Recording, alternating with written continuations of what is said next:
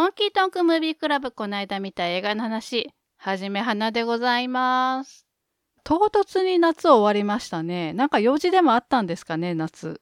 というわけで、秋もやってまいります。こちらも頑張っていきましょう。レビューというほど大したものではございません。お気に入りの映画についてあれこれで話しております。ネタバレには十分気をつけますが、ストーリーもガンガン追っかけていきますので、内容にもどんどん触れていきますことをご了承ください。はい、行きましょう。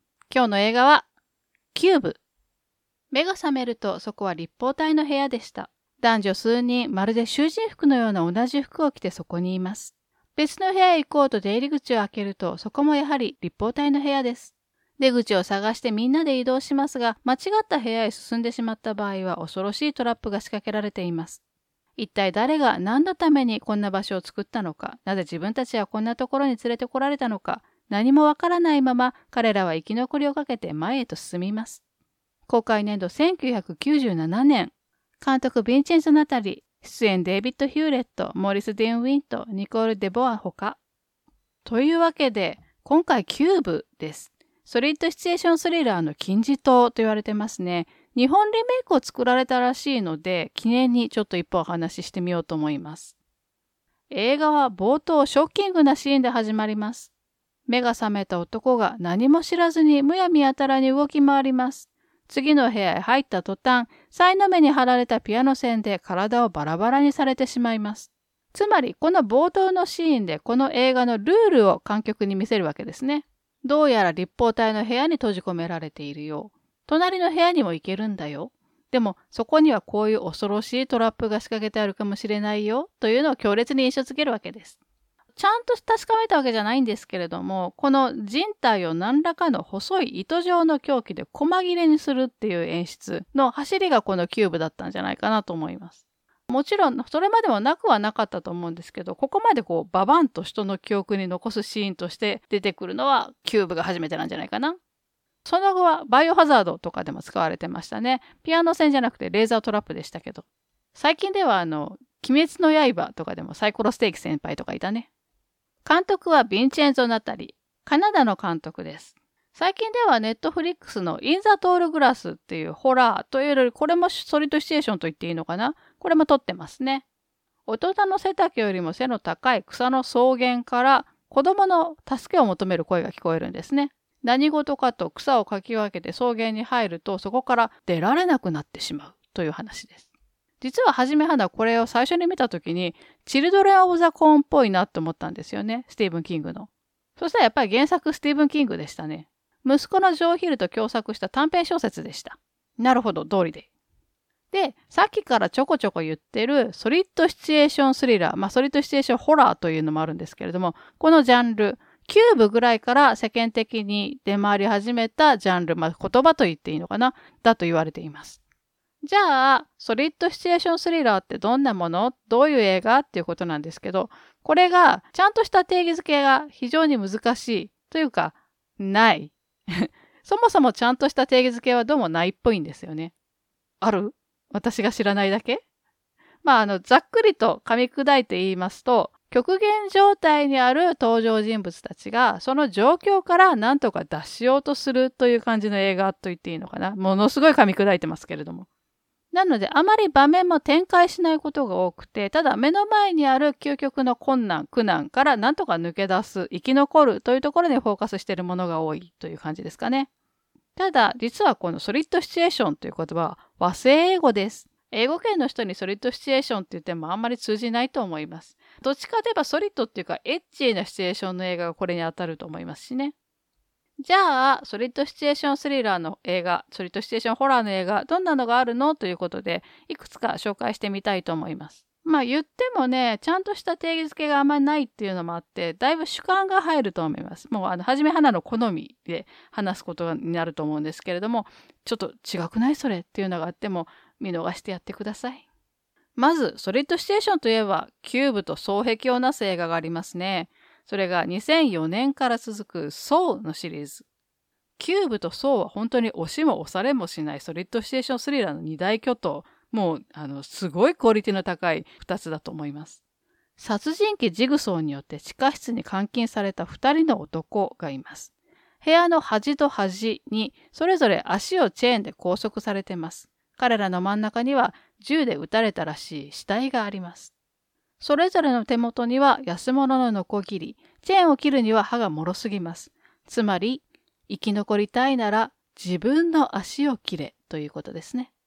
お前たちは本当に生きたいのかそのためなら強烈な痛みも耐えるのかという究極な選択を強いられる、本当にこれはホラーの一時代を作ったすごい映画です。監督、ジェームス・ワン、あ最近アクアマンとか撮ってましたね。当時全然本当に無名の新人監督で、この映画の売り込み用のプロット作った時ではまだ学生とかじゃなかったかな。まあ確かじゃないので、本当って思ったら調べてみてください。キューブとソーはもう別格です。じゃあ他にはソリッドシチュエーションというジャンルどんな映画があるのということなんですけれども最終的には状況から脱するっていうのがベースになってはいるんですけどその中でも実はいくつか系統が分かれてるんですね。これ勝手に言ってるからね。まず登場人物監禁されている。自分が監禁されている場所から自分が監禁されている状況から脱出するという脱出系ですね。9は完全に脱出系ですね。そうもまあ、そうかな。最近の脱出系ソリッドシチュエーション。2017年エスケープルーム。これはまあいわばリアル脱出ゲームです。ゲームの招待状をもらった男女数人が謎を解きながら次の部屋へと進んでいきます。だけど失敗すると命を落とすという。これとかいわばキューブの進化版みたいな映画ですね。それから脱出系の究極とも言うべきシチュエーションの映画もあります。2010年、リミット。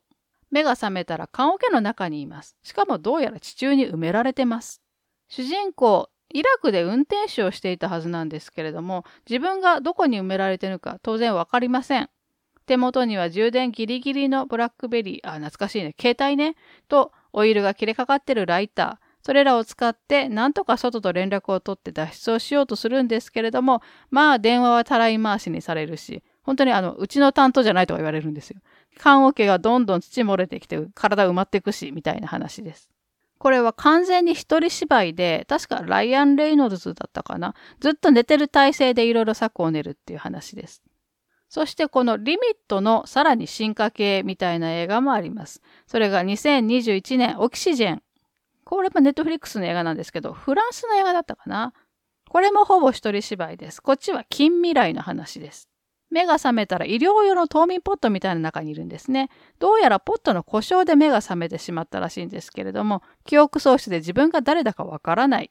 どこにいるのかもわからない。ポットがすごい高性能なので、AI がずっとついててくれるんですね。で、ガイドしてくれる。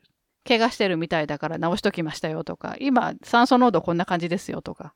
いろいろ教えてくれるんだけど、私は誰っていう問いには答えてくれない。もういいわっつって外に出ようとすると、それもかたくなに拒まれる。どうしてっていう話です。で、ソリッドシチュエーションの中の系統のもう一つ、取り残され系。これも勝手に言ってるからね。その走りが2004年オープンウォーター。観光でダイビングに来てたカップルがガイドに忘れられちゃって、サメがうじゃうじゃいる大海原のど真ん中に取り残されちゃうんですね。果たして生きて帰れるのか？という。実はね、オープンウォーター2もあって、個人的には2をちょっと見てほしい。もうキャラがバカすぎてというか、私は結構大好きなんですけど。こっちもまあ海なんですけど、男女数人が海のど真ん中でクルージングしてるんですね。で、クルーザー止めて泳ごうぜってなるんだけど、全員一緒に飛び込んじゃうんですよ。あの、クルーザーって結構背が高いんですよ。なので、海から戻る時のために、はしごを下ろしとかなきゃいけないんです。じゃないと船の上に戻れない。だけど、誰もはしごを下ろさないまま全員飛び込んじゃってるから、船はあるのに海から出られない、上がれないっていう話です。これね、予告だけでもどっかで見つけて見ていただきたい。そしてさらに海底に取り残されます。2017年、海底47メートル。やっぱりダイビングに来てます。女子2人、海底に潜ってサメを見るためのケージに入って潜ってるんですけれども、浮上するためのケーブルが故障して海面に上がれなくなる。水から上がれない系としては、海だけじゃありません。2018年、タイの映画でザ・プール、そのままですね。主人公、水深6メートルのプールの掃除をしています。だけど、プールの水抜きながら浮きベッドあの、水の上でプカプカ浮いてるやつね。あれの上で昼寝しちゃうんですね。で、目が覚めたらめちゃくちゃ水位が下がってて、プールサイドに届かなくなってる。もう時間とともに水位どんどん下がってくるし、他のスタッフ全員その日から休暇で誰もいないし、携帯プールサイドに置いてきちゃってるし、飛び込んできた恋人頭打って昏睡状態だし、極めつけにあの排水溝みたいなところからワニが入り込んでくるしってなんか本当に盛りだくさんで、いろいろミックスフライ定食大盛りみたいな映画です。ただこれね、犬好きにはあんまりおすすめしないかもしれません。すごい辛い場面があるので。それから取り残され系雪山のバージョンもあります。2010年、フローズン。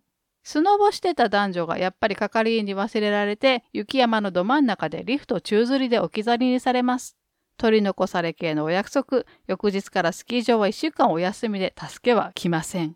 果たして生きて帰れるのか？海もあって山があるなら空もあります。2020年、元彼と墜落だけは絶対に避けたい件。あ、これタイトルです。あの、ラノベかなっていうぐらい長いんですけど。これは、あの、空バージョンです。友達の結婚式に呼ばれた元カップル、元彼元カノが小型の飛行機で結婚式会場の島に向かうんですけれども、途中でパイロットが心臓麻痺を起こして急死しちゃうんですね。このままでは墜落しちゃう。果たして生きて帰れるのか。この辺りの流れの映画作品はもう大体パターンが決まってて言ってしまえば B 級の匂いがちょっとする系譜ではあるんですけれどもまあ好きな人は好きだと思います。私は大好きです。ただキューブとまではいかないかもしれないけど結構上質なものもあります。あの今までのが上質じゃないって言ってるわけじゃないからね。脱出系でも取り残され系でもないんですけれども、最近見た映画で面白い発想だなと思ったのが、2021年スペインの映画でプラットフォーム。これ結構話題になってたから知ってる人も多いんじゃないかなこの映画もやっぱり主人公が目が覚めるとこから始まります。囚人服のような服を着て、大きな部屋の端に自分のベッド、反対側に同部屋の相手がいます。部屋の真ん中には大きな長方形の穴が開いてます。その穴に毎日上の階から食卓が降りてくるんですね。一定の時間だけ各階に泊まって、時間が来ると仮想へと降りていきます。各階みんな泊まっている間だけ食卓の上の食べ物を食べられます。だけどその食べ物はまあ言ったら上の階の人の食べ残しなんですね。つまり下の階へ行けば行くほど食べ物がなくなっていく。100階200階と下の方になってくるともう何も残ってない。食べるものがないので空腹に耐えかねた住人たちは同部屋の相手と殺し合いになっていくというような話です。まあ、ソリッドシチュエーションと言っていいのかわからないんですけれども、あの、ソリッドなシチュエーションだと思います。バックボーンがほとんどわからないっていうのも、あの、らしいかなという気はします。かなり衝撃的なんですけれども、いろんなメタファーが感じられて、すごいいい映画でした。いろいろ大丈夫な人は見てみてください。で、さっき、キューブあたりでソリッドシチュエーションというジャンルが言われ始めたよっていう話をしたと思うんですけど、じゃあ、それまでってそういう映画なかったのかっていうと、まあそんなことはないんじゃないかと思います。ソリッドシチュエーションなんて言われ方はしなかったかもしれませんけど、極限状態から脱するというカテゴリーの作品をいくつか紹介してみたいと思います。まず、1989年、空女。これも実はスティーブン・キング原作の作品です。ものすごく穏やかで心優しかったセントバーナード犬の空女がコウモリに噛まれてしまって狂犬病を発症しちゃうんですね。そのせいで凶暴化した空女が次々と人を襲っちゃいます。そしてたまたまそこに居合わせた若い母親と幼い子供が故障した車の中に立てこもっちゃうんですけれども出られなくなっちゃうんです外であの空女がうろうろしてるので車故障してますからエアコンも使えません。季節は夏です。炎天下の車内でどんどん2人は衰弱していきますというお話。ただね、実は紹介しておいてなんなんですけれども、これも犬好きの人が見るのはちょっと耐え難いかなという気がしなくもない。辛くて辛くて。犬飼ってる人をちゃんと狂犬病の予防接種してあげてくださいね。それからさらに昔に遡りましょう。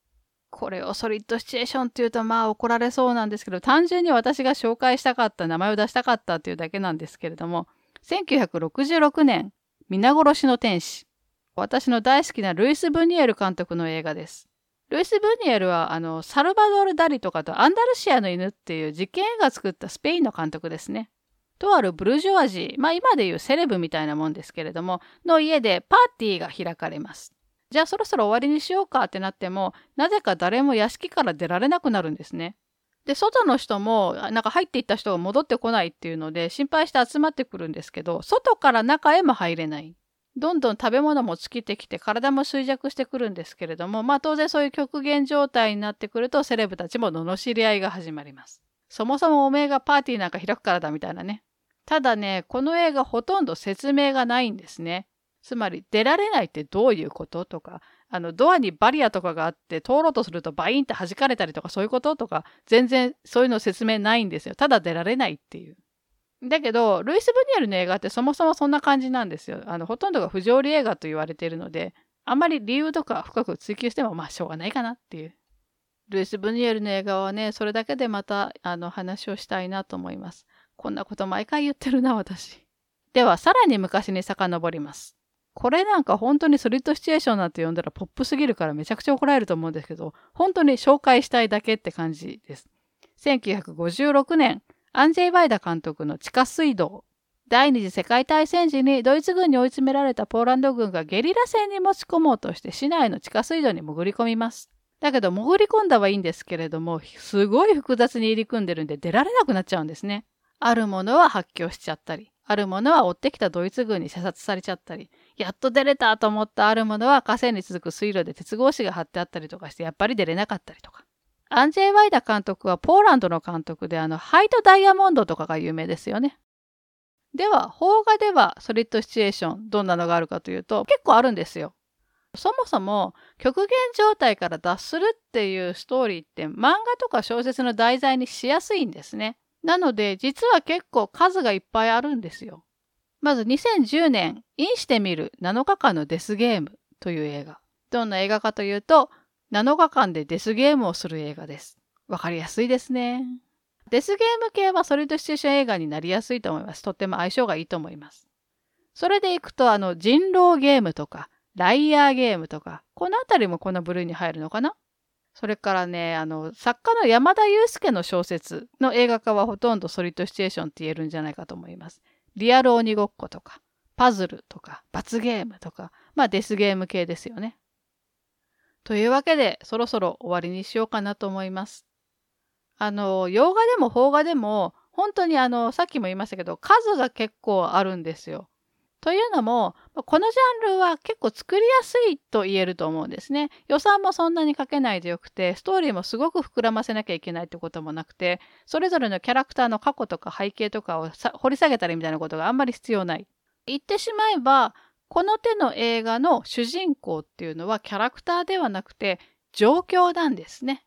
ただやっぱり作りやすい分、あの、クオリティの開きがとってもある。量産はできるんだけれども、まあ、クオリティをあんまり気にしないっていう映画も結構あったりするので、名前は出さないですけど、ひどいのは本当にひどいんですよ。